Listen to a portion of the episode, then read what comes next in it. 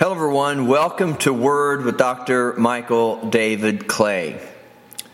There's an old adage you have to go through hell before you get to heaven. Uh, all religion, religious connotations, religiosity set aside. I think, though, that most of us, when we think of heaven and hell, think of it as with hell being awful terrible, horrible, and what is heaven? In contrast, uh, maybe that is as much the podcast we'll be speaking of not necessarily heaven and hell, uh, but the idea that you do have to go through awful, horrible, terrible in order to possibly feel best or better. Uh, but maybe because we are wired that way, because we think of it in those terms, we don't know one except that we go through the other. And with that, even our operational systems, commonly so. All human operational systems really begins with primary registry, sensorium, input, um, reactive sort of thinking, reflexive, sort of behaviorally so. Stimulus response, real simplistic. If it causes pain, you're to avoid it. If it causes pleasure or brings with it pleasure, you're to approach it. If it feels good, do more of it. If it feels bad, don't do it again.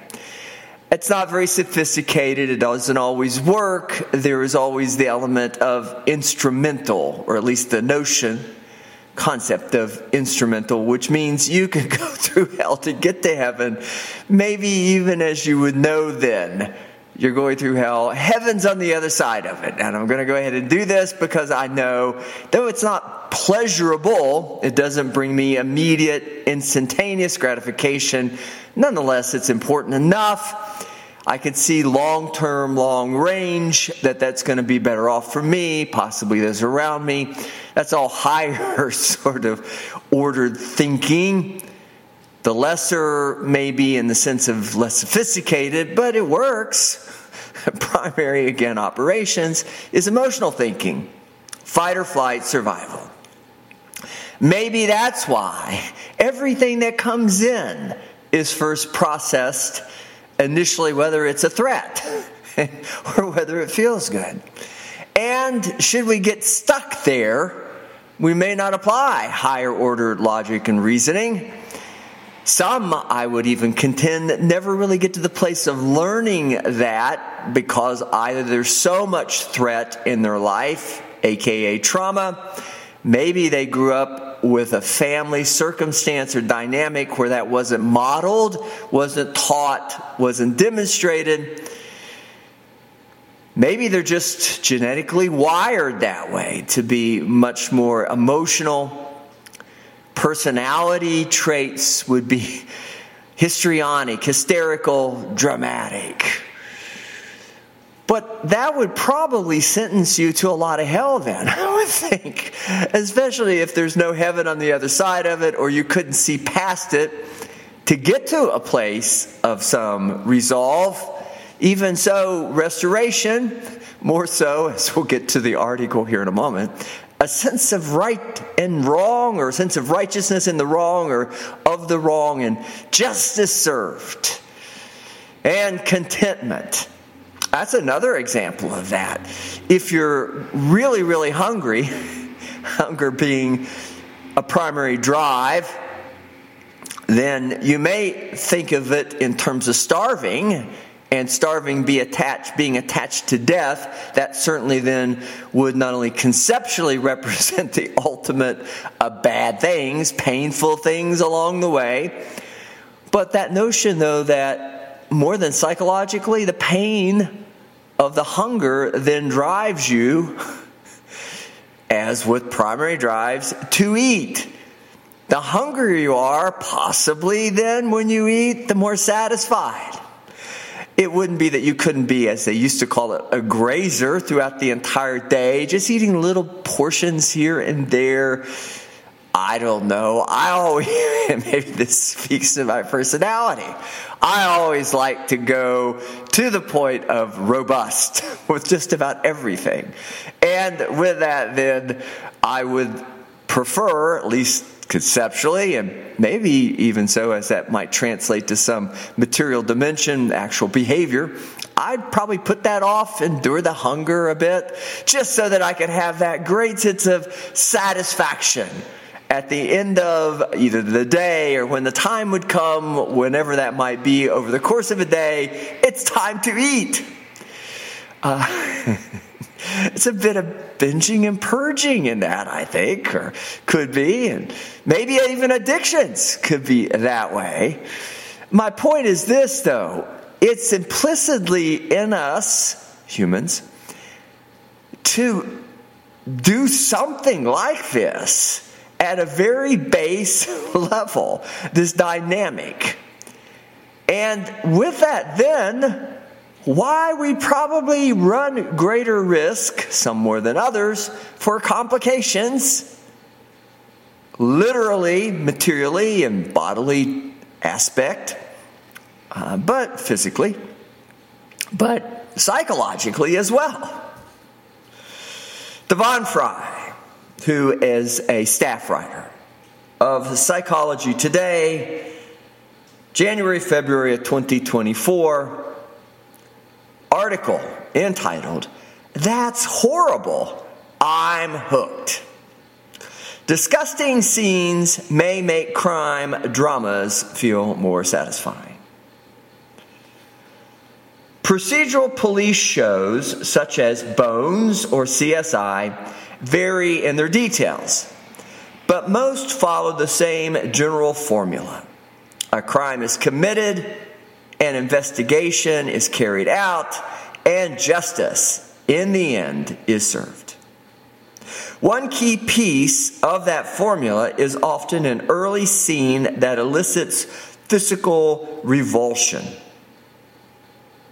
The discovery of a rotting corpse, say, or the witnessing of a violent murder. Disgust feels bad. So why do we keep watching? It may be that our brief discomfort renders the final resolution more satisfying, a new study suggests. Study participants watched clips from an episode of Bones in which a young man is murdered. Some watched a version that contained graphic images of his decomposing corpse. Others watched a control version with this edited out. As expected, those who watched the disgusting scene felt more unhappy and enjoyed it less than those who saw the control. Yet, Participants who saw the graphic version also rated the man's murder as more serious than those who had seen the control. And when they learned that the episode ends with the man's killers being apprehended, those who had watched the disgusting clip felt significantly more satisfied. Disgust may therefore play a pivotal role in our love of crime dramas because it makes the murders seem more serious. The ultimate justice feels all the sweeter.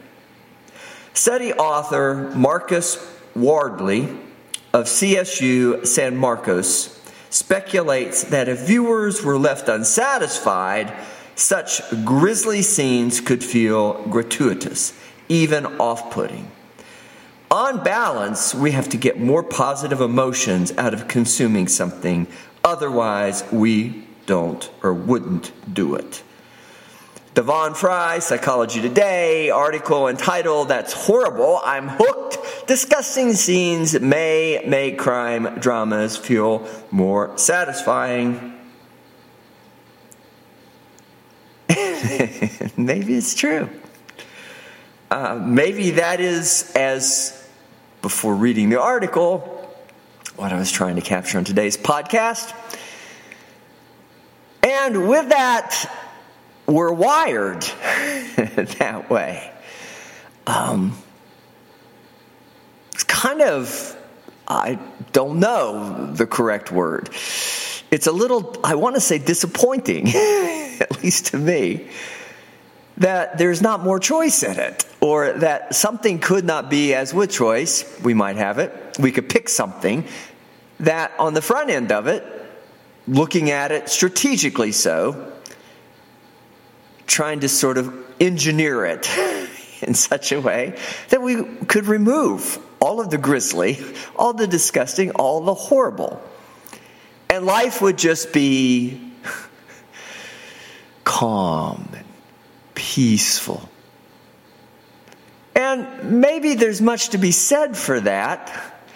But at the same time, though, aren't we wired, isn't it then, going to be going against the basic wiring whether it's physiological or psychological, or as the two, everything's physiological, but the psychological and the constructs that go along with it, they're all calibrated, though, to a life, an existence, even so, an environment that has at least some degree of threat and overcoming threat and then knowing the right way, I suppose to kind of not get too far out there. Maybe so, not become so addicted, even. I think there's an addiction dimension. There's certainly adrenal junkies. There's individuals who are addicted to dramas. That's kind of disappointing, though, to think with that ideal in mind that we could be in heaven all the time. I don't want to say that it's not possible. I would not want to say it's not something we shouldn't aspire to. I wouldn't want to say then we should create hell just so that we could get to heaven. but I do want to say I don't know that you can get to heaven without going through hell.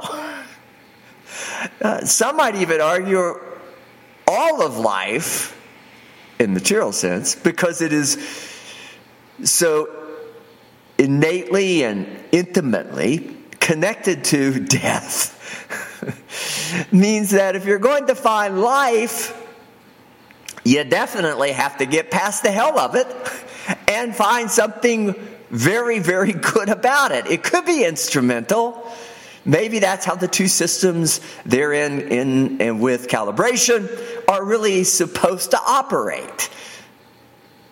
Emotional thinking, fight or flight. I called it earlier, the podcast, the lesser.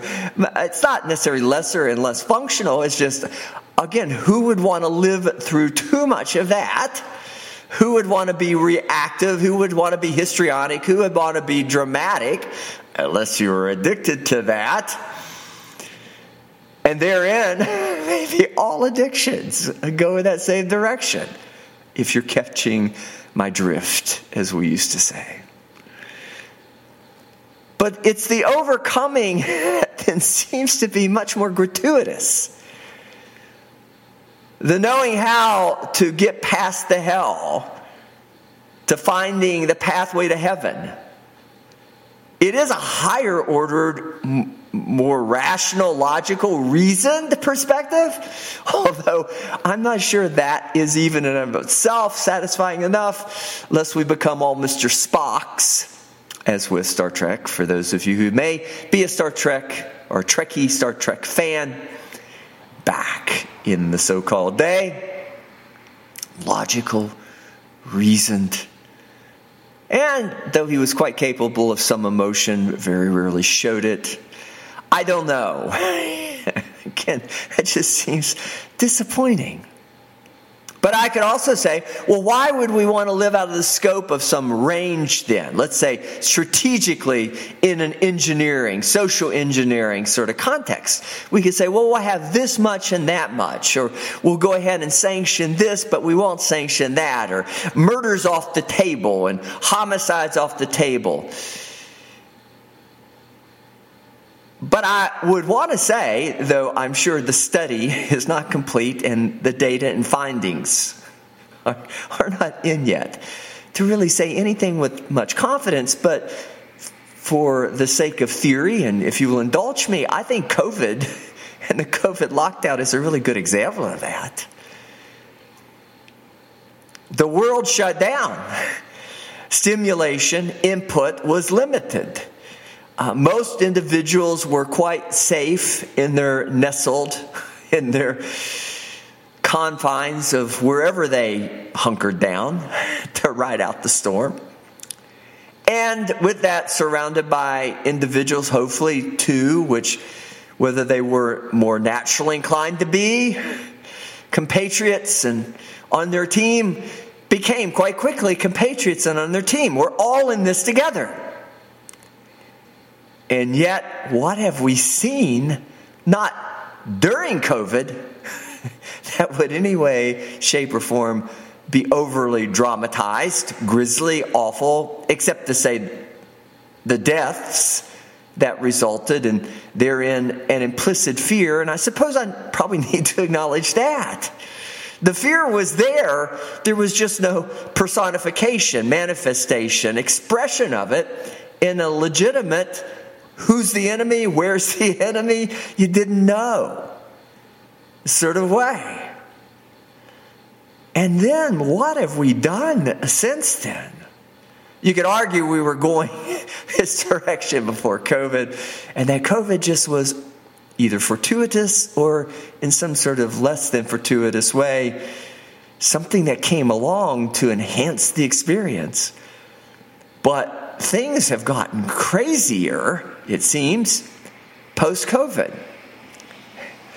I think that in represents a bit of hell. Depends, I suppose, on how you look at it.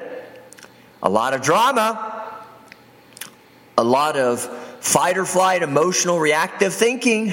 Where's the science? We kept asking the question. Where's the science? Let's get back to empiricism, which then would be logic and reasoning, higher ordered human thought.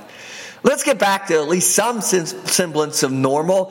If we're going to have then these enemy moments or these personifications of, of threat and if we've got to come up with something that we're going to fight or something that deserves fighting or there's going to be some drama in life that's sort of representative of hell, let's not forget that all of this occurred on the heels as well of the opioid epidemic. Let's get back to normal, not opioid epidemic.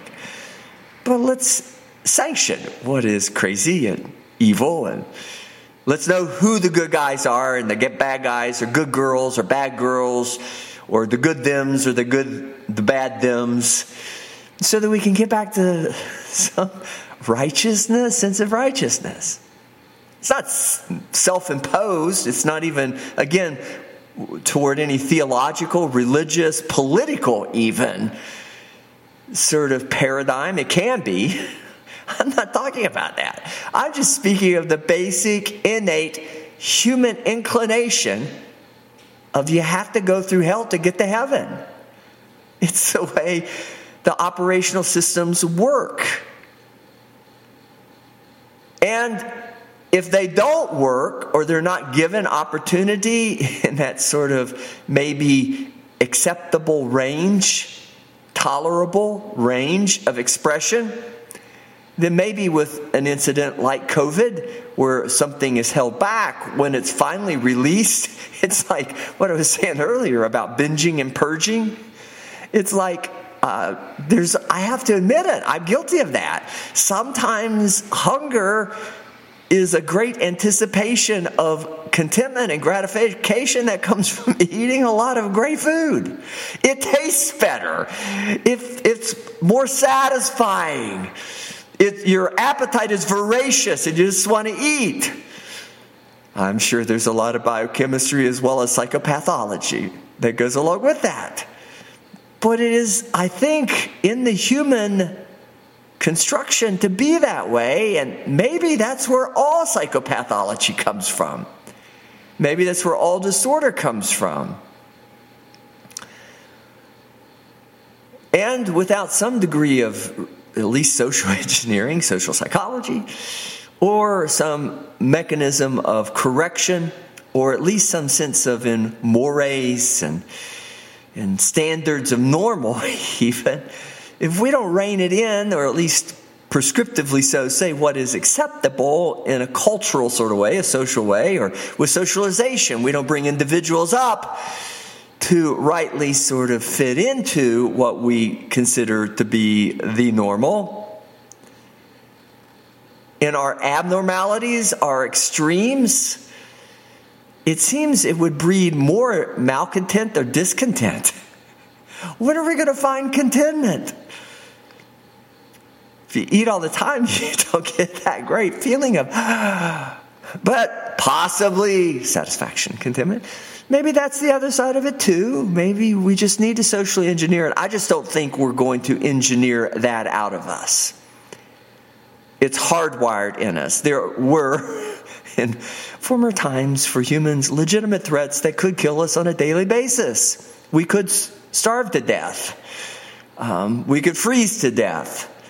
We could not procreate and go extinct. I mean, there's just all sorts of things that we put higher order sort of thoughts to that are just instinctual or in that survival sort of way.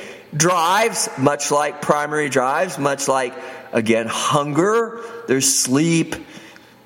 There's just a lot of those things that are just basic to bodily operation and function. And as I moment uh, moments ago mentioned, everything is physiological. It's all construct in terms of our humanity. But the physiology supports it. And if you're not alive, it does not matter what you think. You're not going to be thinking, or at least the thought of thinking, higher ordered or whatever it is, is not going to matter because you're not going to be alive.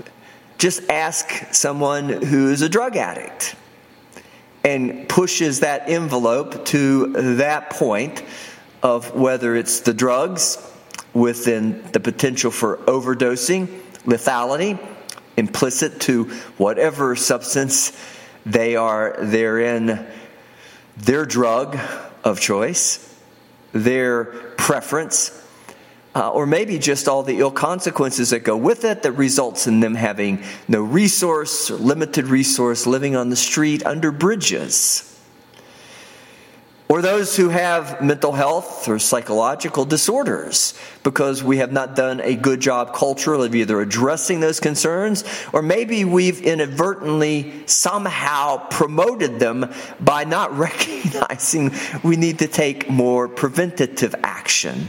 Primary care, maybe it does need to be turned toward this sort of social engineering. But whatever it is, good luck.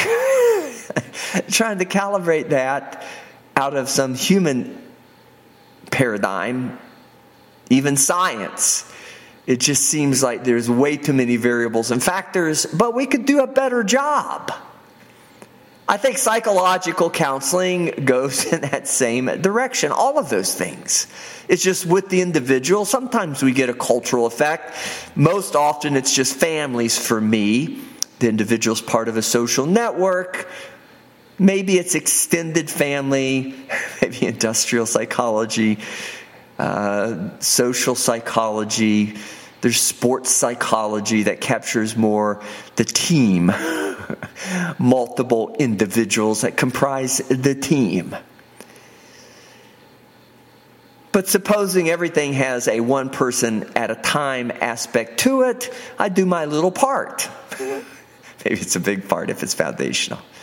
But that's really what it's about. We try to take a look at your physiology. We try to take a look at the genetics. We try to then take a look at then the social learning.